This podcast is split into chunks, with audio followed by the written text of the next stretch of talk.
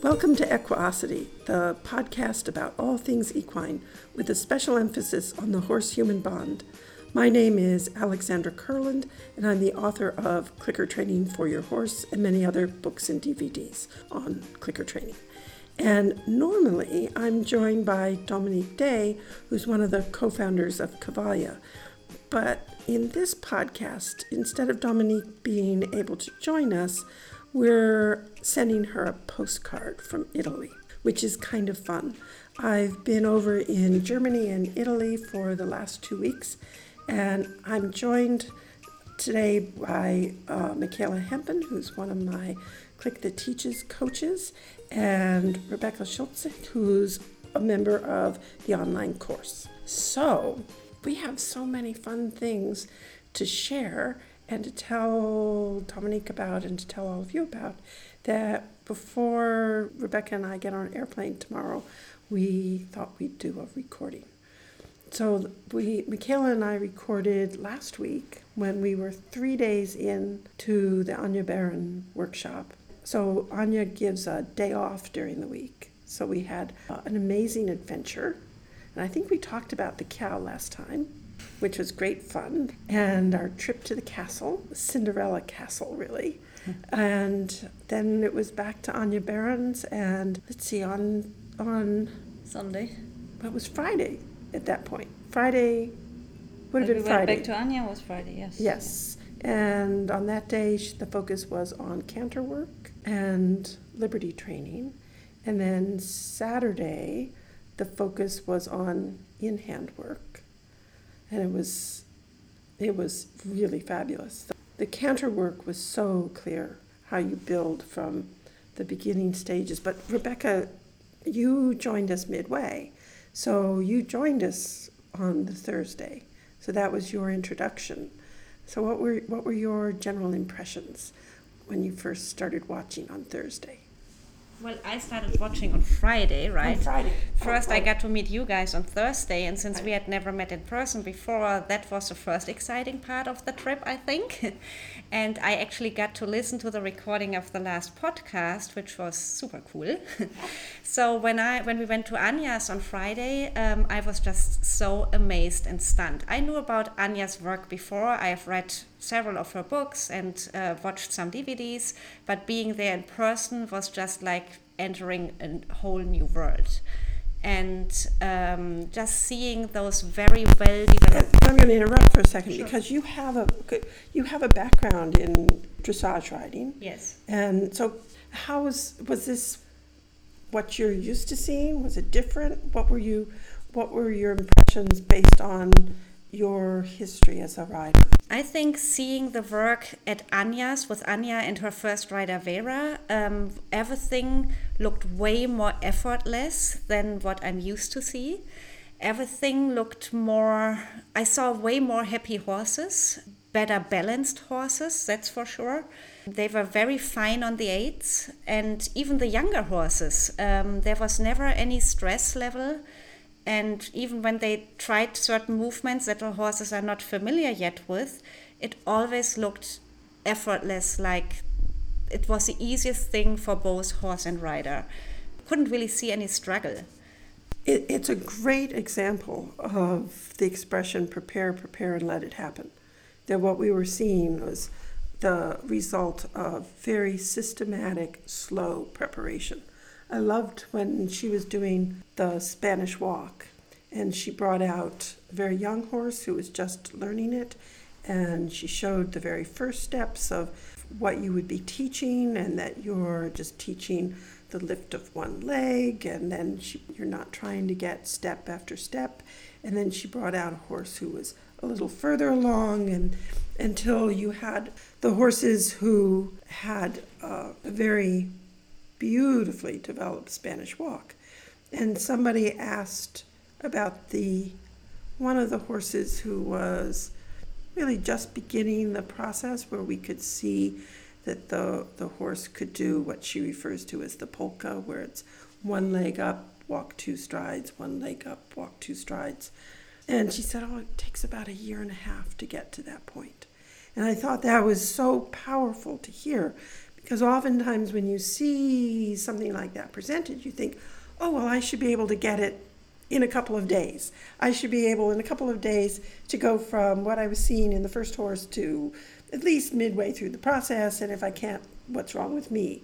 And when you hear that someone who's that skilled, that the performance unfolds over that length of time, that careful preparation, and that's why we're not seeing stressed horses. So, Michaela, what were your general impressions from the last two days? We had so many treats in those last two days. Yeah, so the canter work was uh, certainly stood out. Um, but overall, seeing uh, because I'm going every year, so to see uh, the development in, in the horses over the years. Some we didn't see this year for various reasons, but um, some she presented again, and uh, to always see what they have learned in, in, in one year and how they developed is always nice. Yeah. Nice to see. What I also like very much is the whole the whole atmosphere. The the people coming every year and or new people who come for the first time. It's always a very familiar atmosphere. Really, friends. It feels like friends. It's because it's a, a smaller group, all very appreciative of, of Anya's work, and, and Anya is also very close with us. So it's um, it's it's not a it's not a show or anything. It's sort of uh, feels like a family. Yes, she definitely does not feel like someone who is unapproachable at all. That if you have a question, if you're not understanding, that she would definitely answer your questions and and really try to help you to understand. You don't feel that sort of that there's a wall there, that uh, we're on one side and could never cross over and, and understand what's, what's going on. And I particularly love seeing how much the horses that started out with really severe, severe physical problems are able to, to do so much in their bodies that are so comfortable and that this work over and over and over again, you see the evidence of good gymnastic work that it really does help horses to be sounder. And you've seen that because you've been coming over the eight years.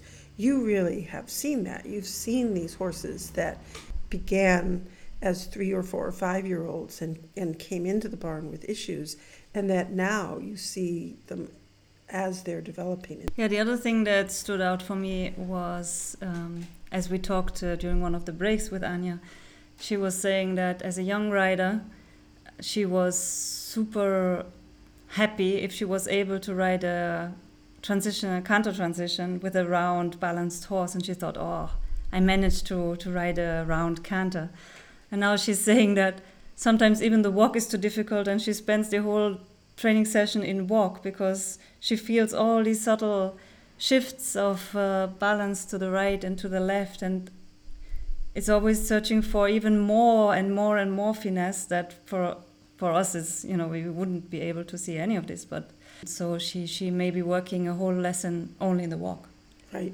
right. Yeah i like that a lot. Right. Yeah. a whole lesson you, that she was anticipating doing the canter work or working on some aspect of the trot, but actually the walk is just so interesting and important. And the more she studies it, the more details she reveals for herself. And the proof of that is how beautifully these horses are going. Yeah. Yes. She also says is the you know the counted walk. Hmm. So it's not you know it's not just walk. There are all types of qualities of walk. So you can have a rushed, hurried walk, you know, and many of the sports riders wanting the horse to, to you know, to track up, to have a, you know, maybe a hoof print of the hind, hind end over the front end, uh, and they aim for that. And she said that is one, it depends on the horse, and it's also not what you aim for. So she looks for a, what she calls a counted walk. So it's it's a slow doesn't define it, but it's no. a it's a, a it's a collected walk from which the horse can go into any transition. It can go into a canter, it can go into a backwards, it can go into a sideways movement, it can go into a halt. So you have the whole horse with you. Both of you could change in any direction, but yet you are very calm and it's a slow movement. And in such a slow movement, she says the horse can bend the joints and do the movement correctly without stressing the joints. So you can do the sideways movements, uh, yes, healthily, and the horse can think about it, the rider can think about it, and that nowadays most people don't ride the walk. They just have the horse walk on a long rein, and then they start trotting. They're not riding the walk. I'm glad you talked about that because if you are expecting to see that the horse is tracking up into, so its hind foot lands in the step of the front foot, or they're over tracking because that's what you've been taught a walk should look like. When you go to Anya's, at first it'll look wrong, really. Surely that horse needs to be walking on, walking faster, out, yeah. walking faster, striding up. And yet, that, what she calls the counted walk, that's what my eye was trained to to look for and what I was taught to ride as well. And you're right, it's not slow, it's not sluggish, it's fully energized. But there is such control. It's when we do in the clinics, when we do the body awareness exercises with people, and I have them go into what I refer to as the Tai Chi walk where you're rolling over your foot. And that's a very deliberate and controlled step. That would be the human equivalent of the counted walk. So if we want to experience what it does for a horse or what it does for us, that's how we would do it, how to understand it better. Yeah, so it was it was a phenomenal, phenomenal week at Anya's. And we finished up on Saturday by going to a medieval fair. That was that was different. that was very different. I think I think I'm going to turn the mic over to somebody else to to share that experience. No, it's a Kaltenberger Ritterturnier. Thank you. So it's a medieval festival um, in a village nearby uh, Anya, and the connection is that the Prince of Bavaria, uh, who is organizing this event yearly, uh, actually is breeding horses, and uh, it's a it's a rare breed uh, that they are maintaining. And he gave one or more stallions to Anya in training, and uh, so that's why where the connection is. And he always offers the course participants to come and come to the come to this festival, basically. And part of the festival, um, apart from people clothing in medieval outfits, is uh, a stunt show with jousting, and it's um, the team of Mario Luraschi, who's a very well-known stunt rider. And this year we had Clémence Faivre, if I remember right, Clémence yeah. Faivre, who's um, well a show rider, trainer, Liberty trainer, show rider, and um, so. apart from the stunt riding, you know, and the uh, jousting, um, there was also some presentation of movements we have seen well on on on a, on a superficial level. Right. Uh, to what we've seen at Anya so you would see Spanish walk we would see piaffe. some sort of piaffe some sort of but the difference was just so obvious. The difference between show riding where the audience uh, goes oh. Right. and what we've seen at Anya's was just I mean the contrast was so huge well, I don't really have anything to add to that. I think you explained pretty well um, what that festival was all about. But I think what I would like to highlight, just to uh, finish up with the experience at Anya's, is me coming from a physical therapy and Pilates background. I was really amazed on how well Anya and her first rider Vera were sitting on the horse, how balanced they are, how well their muscle tonus is, how able they are to um, sit on the horse and letting the movements of the horse kind of flow through their own bodies. And you could see that even when they were just standing there or you were talking to them, like when they stand in front of you, they are in complete balance. And since we talk about this a lot in clicker training as well, I just thought it was worth highlighting it because um, it was super, super amazing. I mean, these two women sit on the horse like nobody I've ever seen before.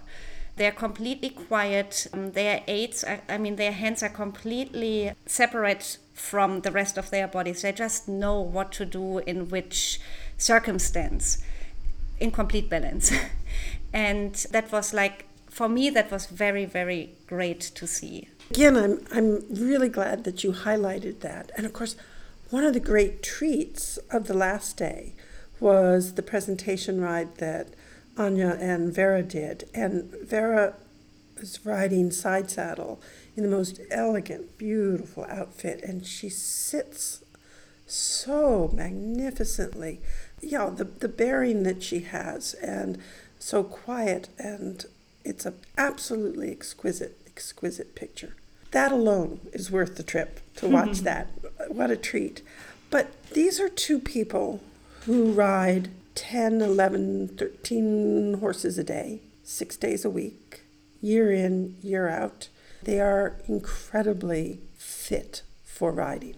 So, what can the rest of us who don't have the opportunity to ride that many horses, what can we be doing to help our riding?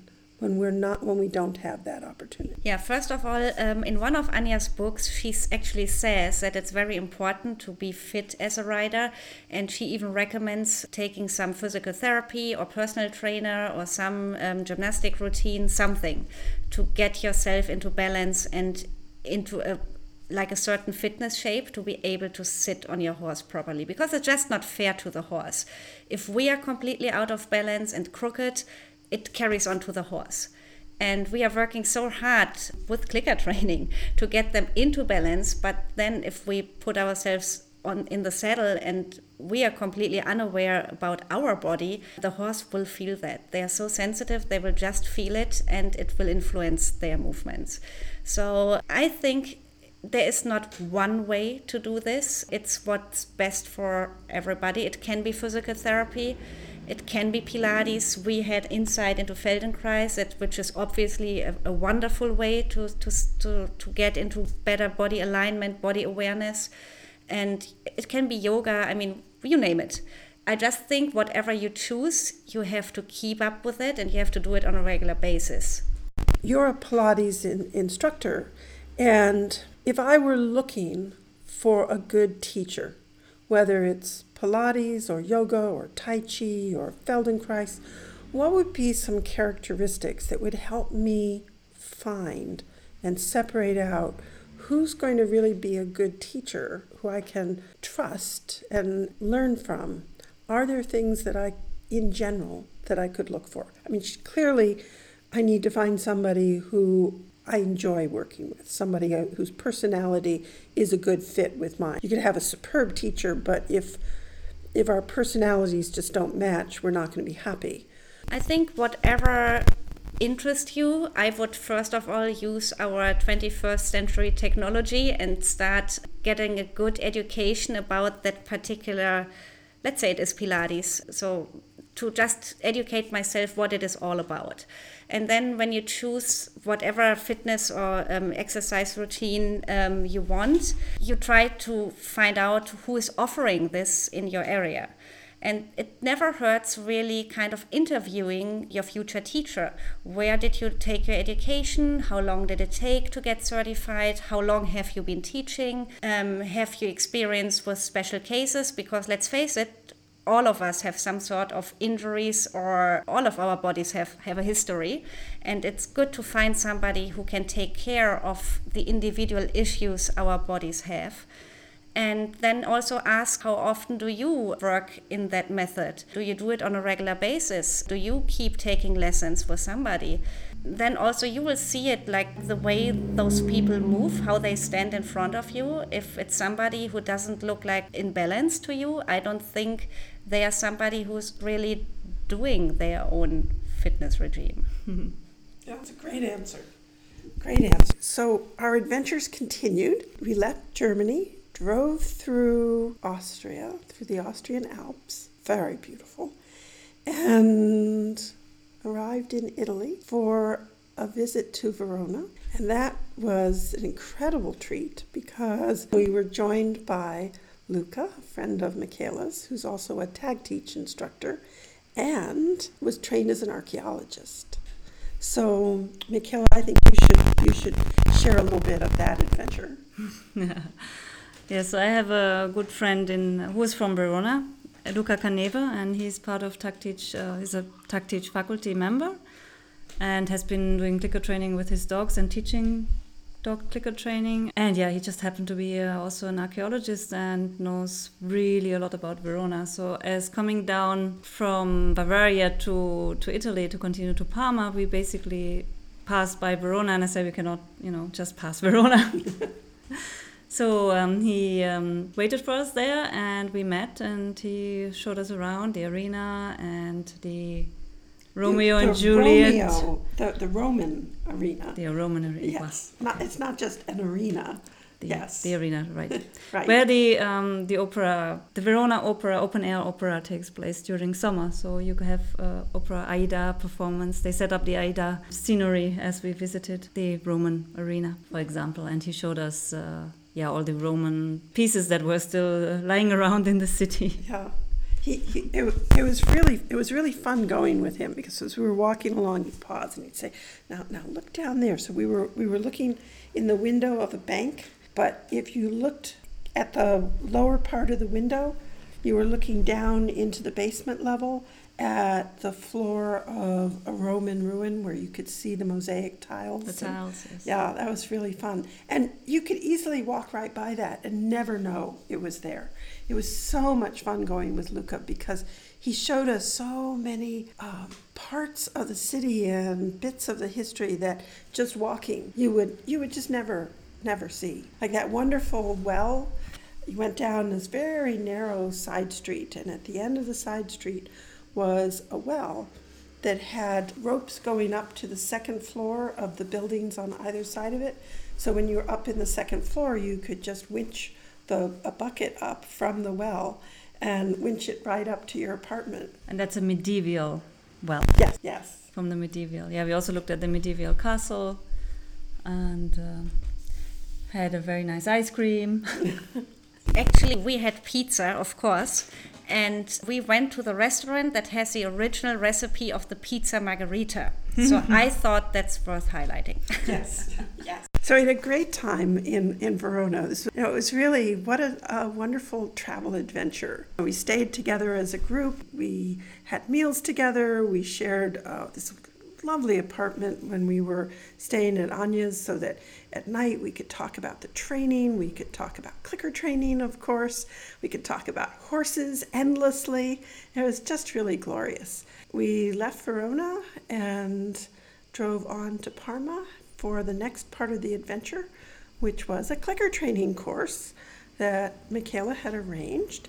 And it was at the facility where you keep your two horses and where that's owned by your good friend Julia. What she's creating, and, and she's in the process of creating it, but what she's creating is just an astounding, astounding facility for horses. Yes, Julia Gaibazzi, she's a very young horse trainer with her husband. Uh, they are in their early 30s. They have created um, now finally their own dream come true. Uh, they've always kept, uh, well, for since 10 years already, uh, have had boarding barns, but always rented and where they, they, they bought it. Um, but at the same time, they were creating their, little by little, their own, their own place.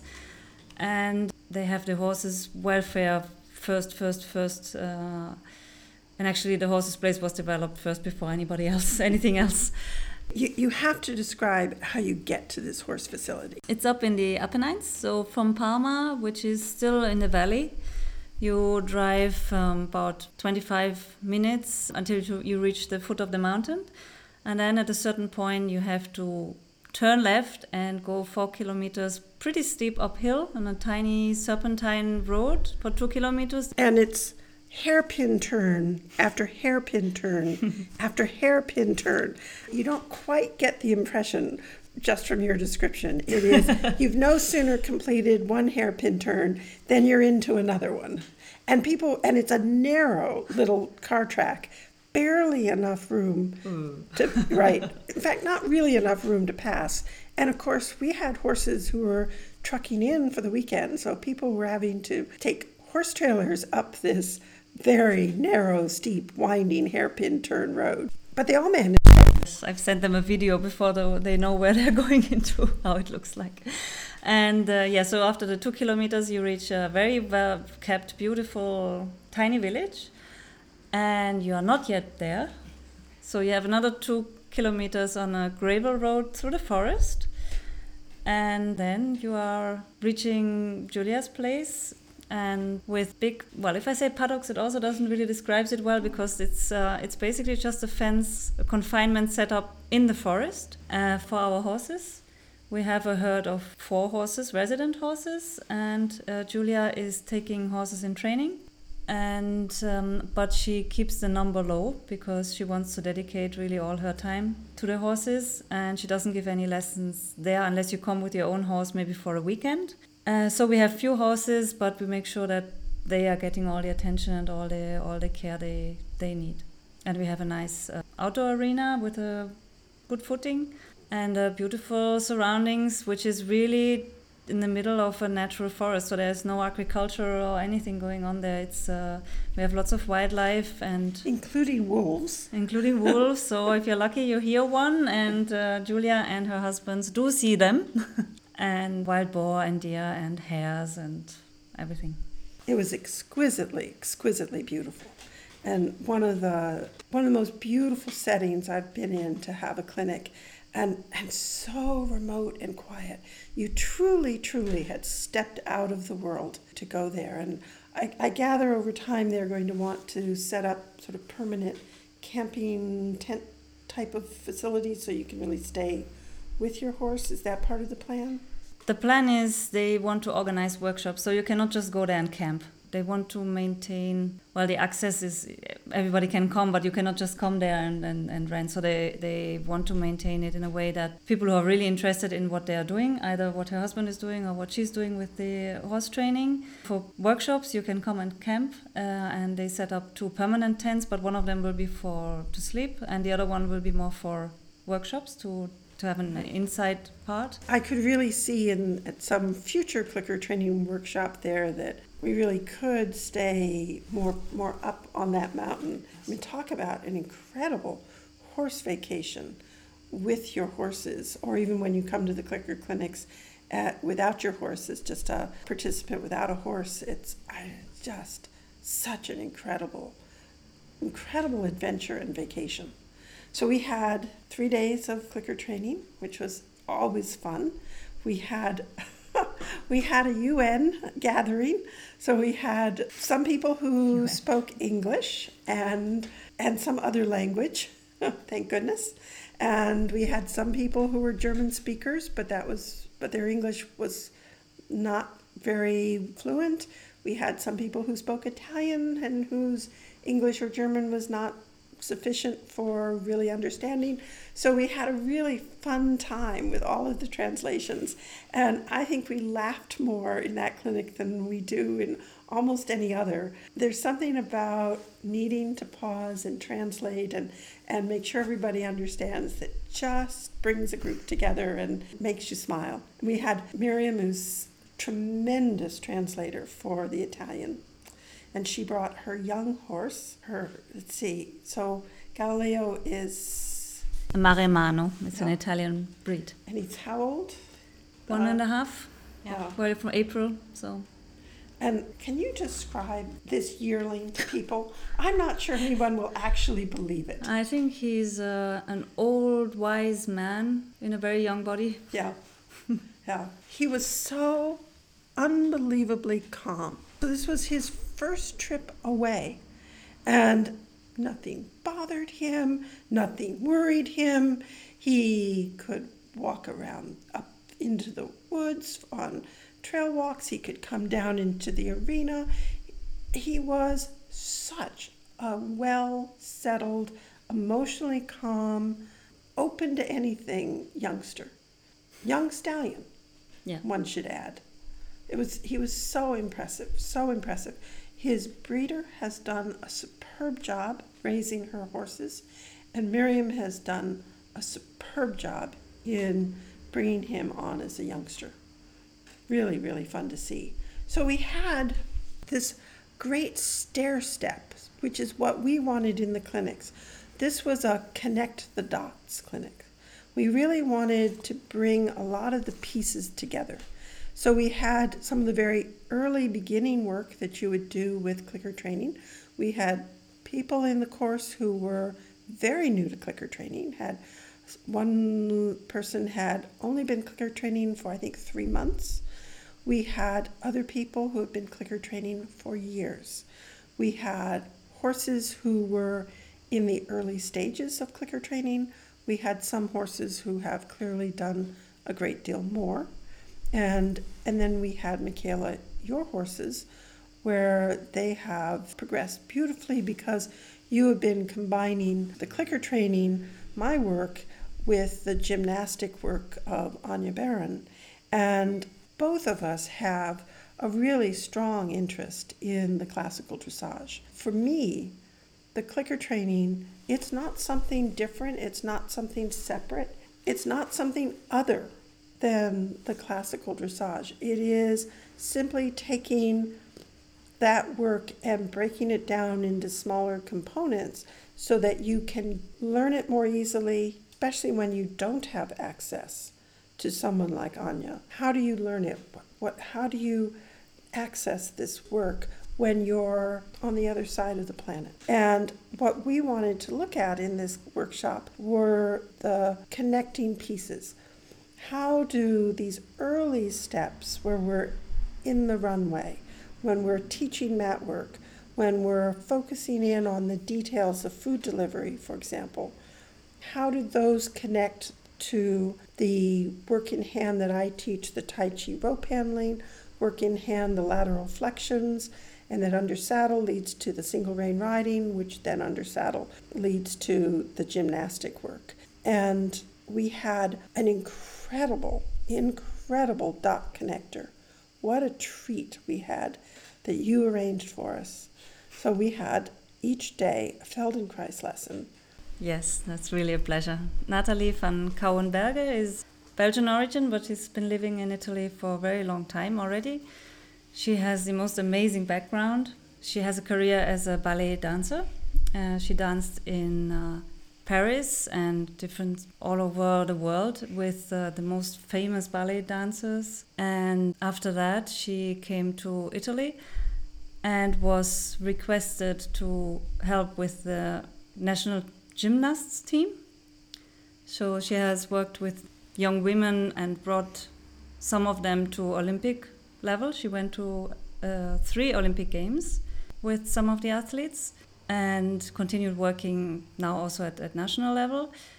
And in order to help these young athletes to, to stay healthy in their bodies, uh, she has started some um, getting interested in Feldenkrais and uh, has done the, the instructor's course, which takes four years, and is using that still with, with the, the athletes, with to help them stay stay sound. But she is so fascinated by the work. She said that she really wants to do more or less only Feldenkrais now. And I am taking lessons with her now. Can't remember, probably three years. I'm taking weekly lessons. And this has brought my riding forward amazingly, much more than any other riding instructor or also could have. So it's uh, it's a very very interesting work.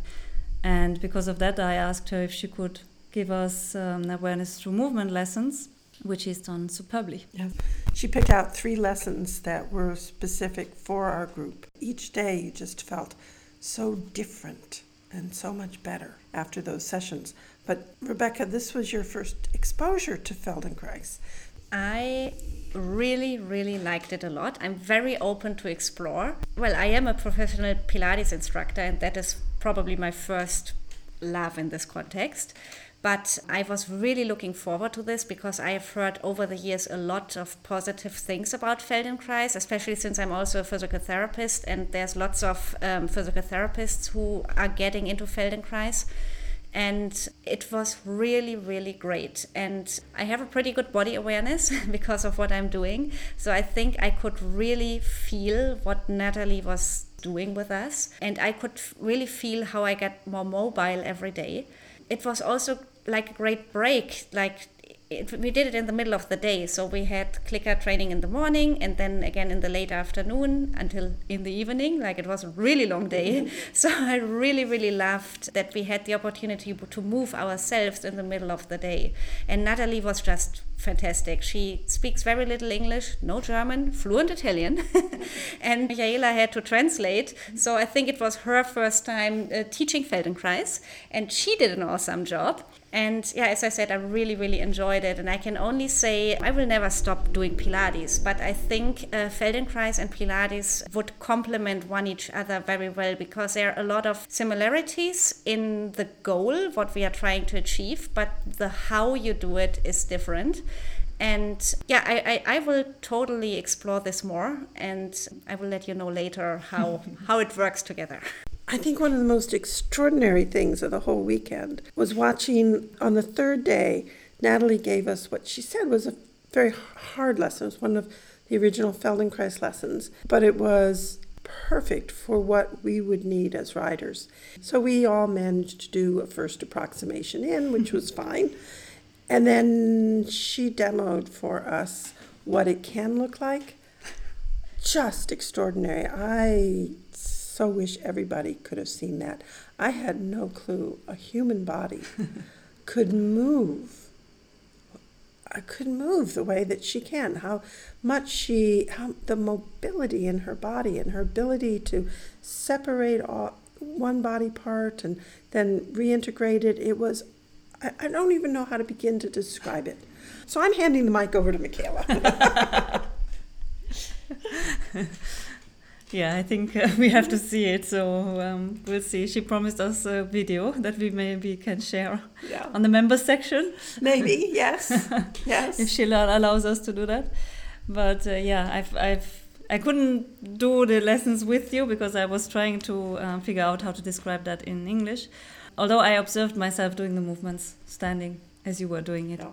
And but I've done. She tested all of them with me before before that, and they had a, a, huge huge effect on on yeah the difference between the because in Feldenkrais you do a baseline, how is your body now at the moment, and you go through the different exercises, and then you do um, a comparison to the baseline, and the effect was just so drastic, and how it relates to writing was so obvious.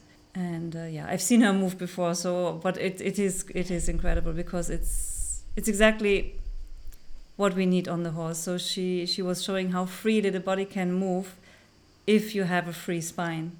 So it starts with a with a free spine, and then we don't need to worry about tensing our arms, which is a big problem because we are so arm oriented, or gripping with the legs. If you can keep your spine free, and let the gravity sit sit you on the horse, trying to hold you hold yourself there, and then you can be free, and then you can be light, and then you may be able to look something like Anya and Vera. For me, the Feldenkrais work has always been an important piece. It sits very much in the background of how I think about the horses and the training and the communication that we have with the horses and the asking of questions and the exploration of balance. So the Feldenkrais work is important to me, not just for my own body awareness and the, the good health of my spine, but it's also important to help me understand how to communicate better with the horses. So it's absolutely worth exploring. Yeah, if you can find a good Feldenkrais practitioner in your area, do check them out maybe we should also add that what you are already teaching us, Alex, is uh, it's not a it's it's not a leap to go to Feldenkrais because it's it's already what we are doing with the horses. Right. So it's the same it's the same approach, uh, helping him to find the fluidity and and easy movement, you know, that you can do effortless, as uh, Rebecca has already started uh, in the context of Anya. Yeah. So we have effortless movements if we are able to to reach this level of uh, freeness in, in, and ease in our body. And with your work, we have also learned to, to help the horses to, to get there. And obviously, we also have to get help so we can get there too. And the Feldenkrais instructor is, is certainly one of the ways to do that.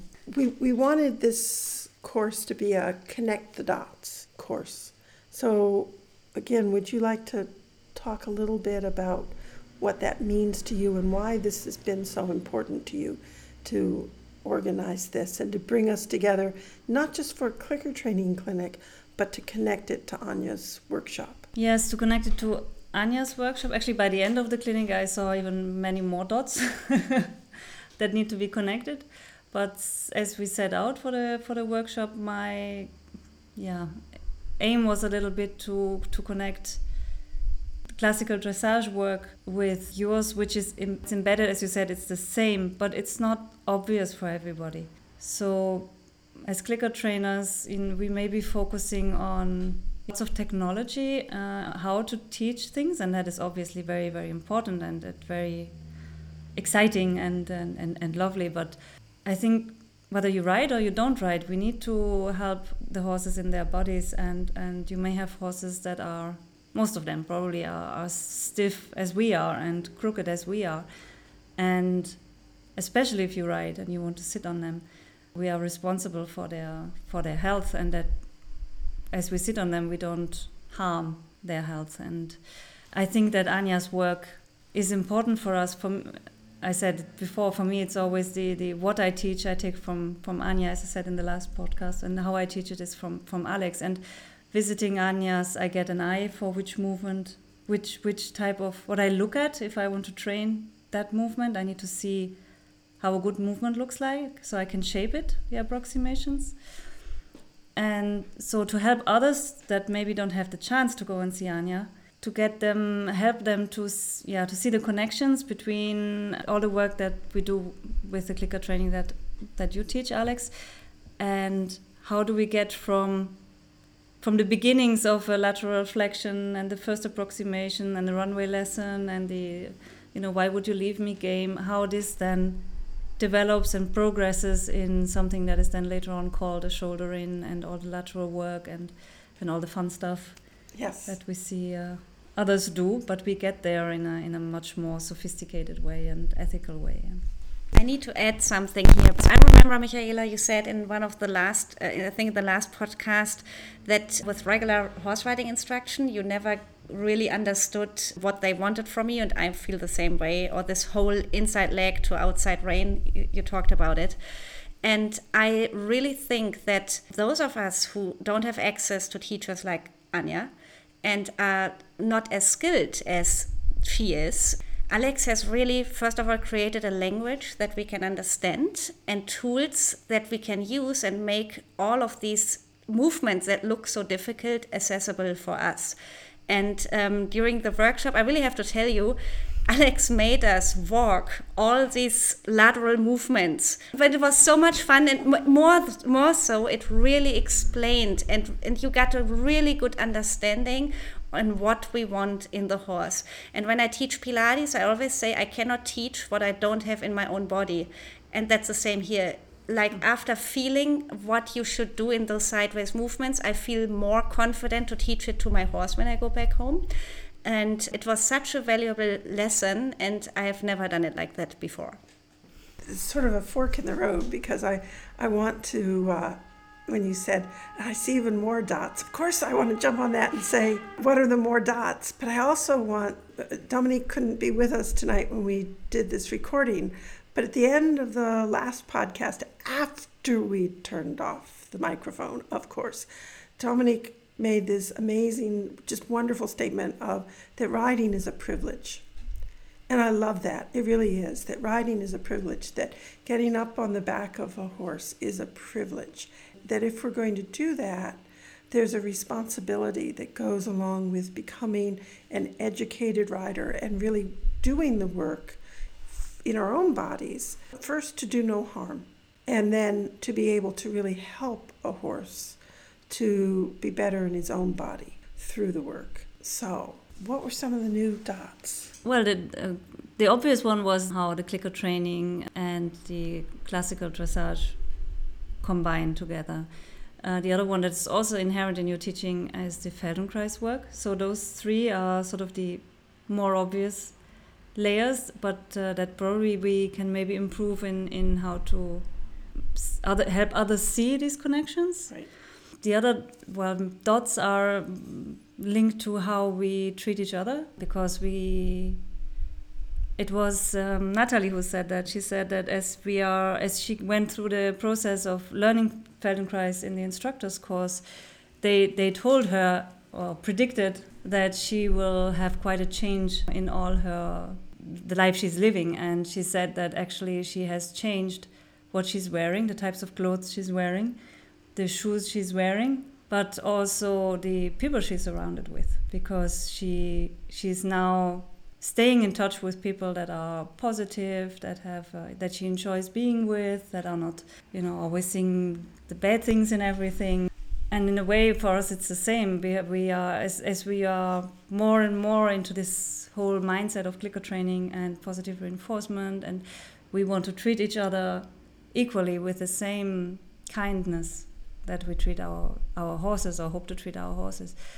And uh, this is this is part of it. So we also need to learn how to communicate, you know, because it's we also don't have good models in in in our environment. We may have, but uh, many do not have or not only.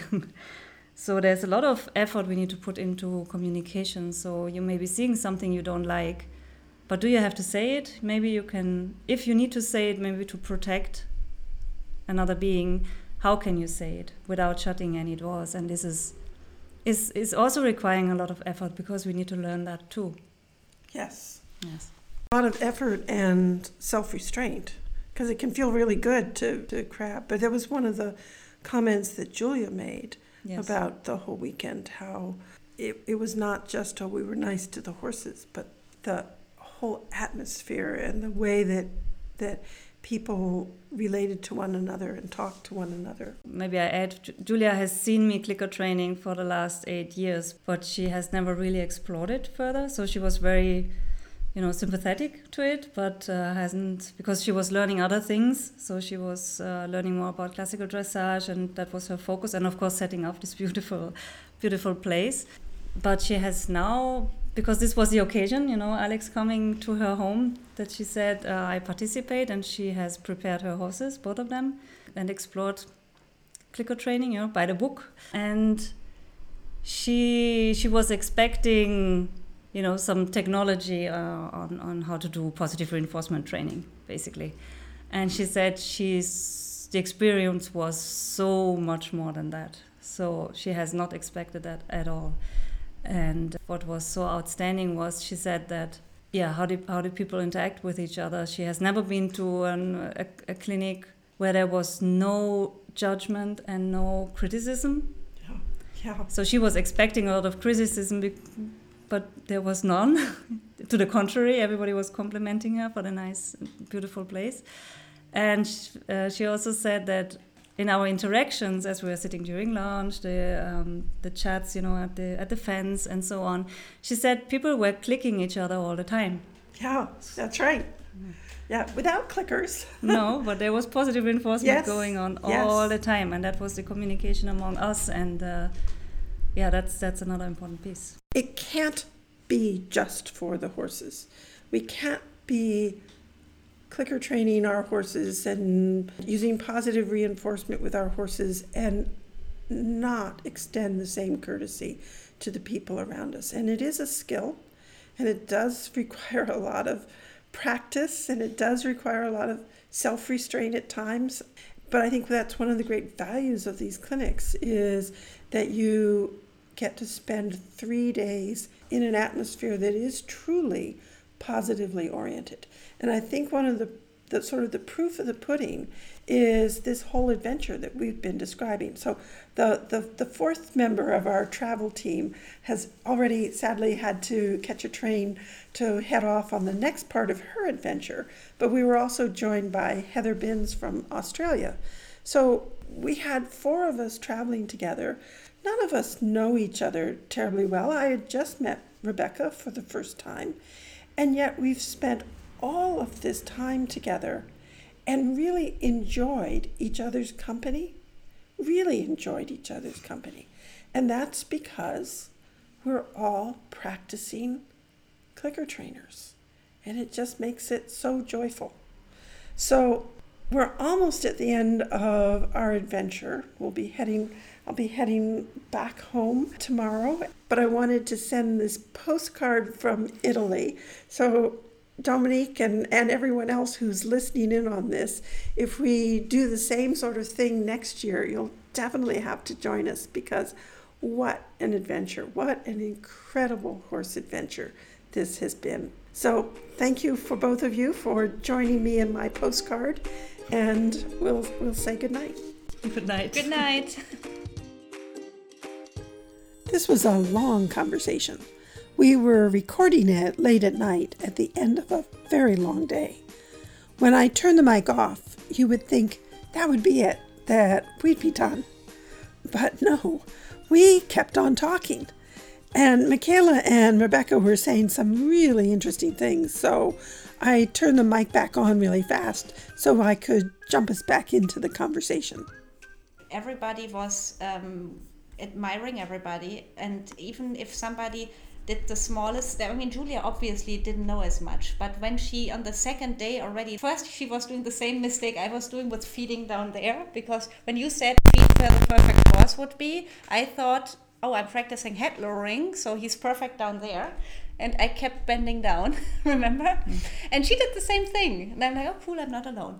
So, so then she had learned. So the next day, just by making her food delivery better, lady looked so much different. Everybody's just like oh my god look at her. Wow great. Yeah, yeah. so it wasn't about oh look at her. She doesn't even know what she's doing. It was positive. Oh look right. at her where she is. Right? No competition. Right. Exactly. No co- and and nobody's getting jealous because oh that horse is doing better than my nope. horse. That that horse that horse was allowed to go into the runway and my horse has to stay mm-hmm. out and just do and what i've always seen what I've always seen and loved in the clicker training is that people root for each other. Mm-hmm.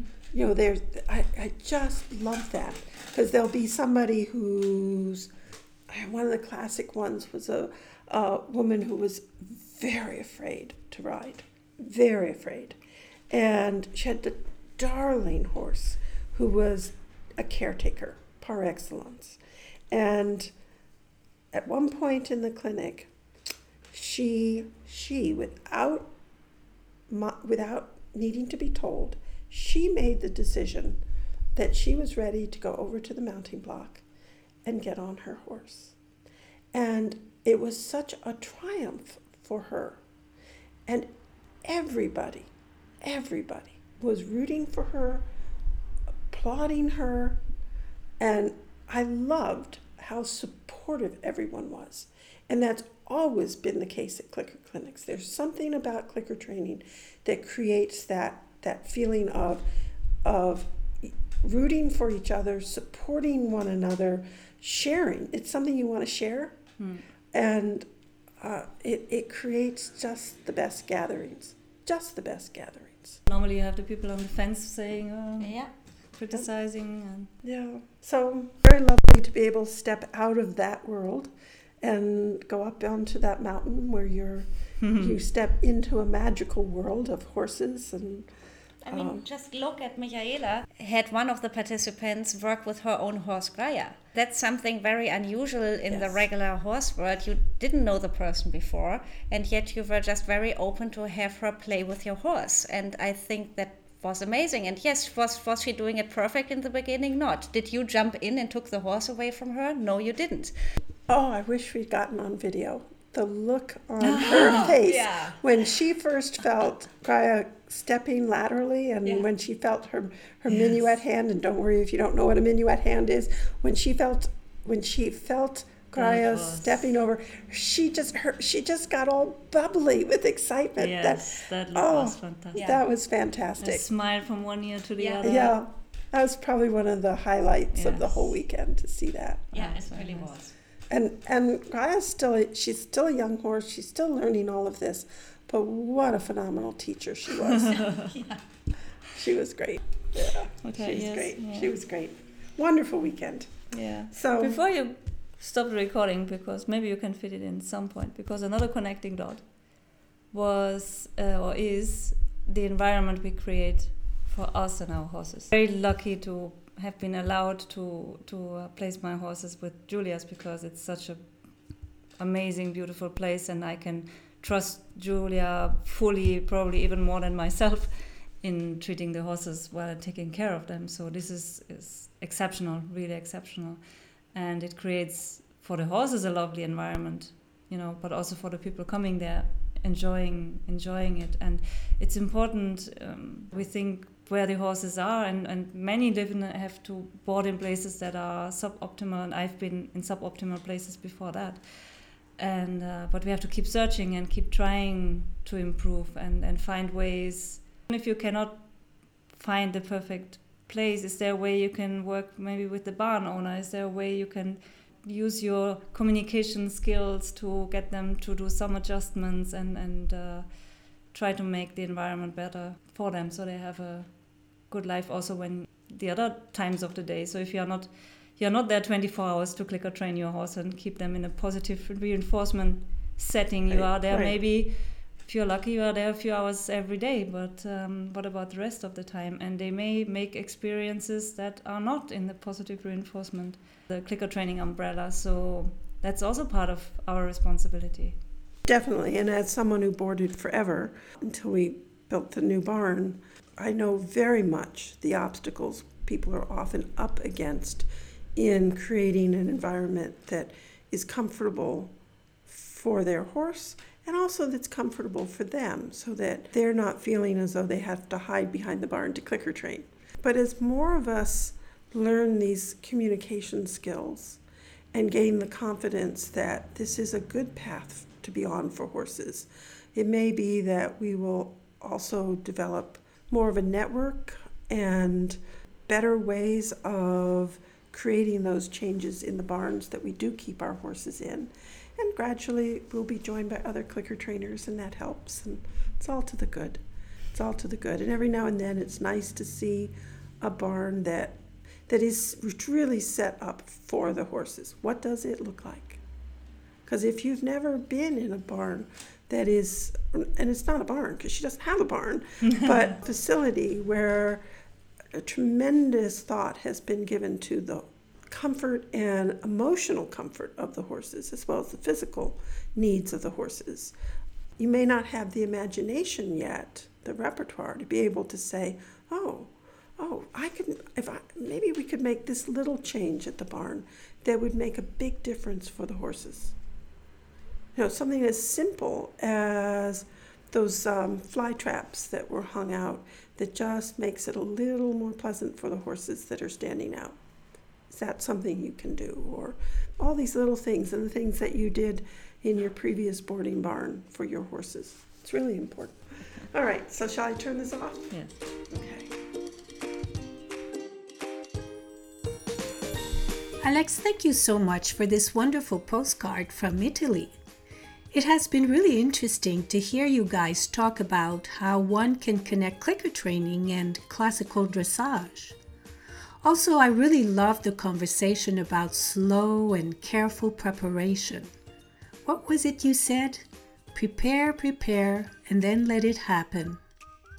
It seems that no matter how we look at it, Good training is always synonym with finding the tiniest, easiest step that the animal can perform successfully and then building on that, one little step at a time, gradually moving forward. Thin slicing and clean loops really are the hallmark of good training. And speaking of good training, I want to remind everyone that our webinar with Ken Ramirez is coming up this weekend on Saturday, August 18, 2018 at noon Eastern Time. Our webinars are a great opportunity to learn with the best teachers without leaving your home or your animals behind. And if you can't make it on Saturday, don't worry because we will provide you with the recording of the webinar so you can watch it and rewatch it whenever you want in the comfort of your home. Because there's so much content in these webinars, I find that having the possibility to watch more than once really helps to get the most out of them.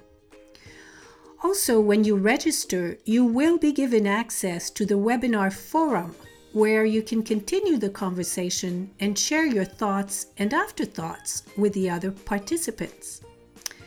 To register, please visit equiosity.com. Alex and I really look forward to seeing you at the webinar.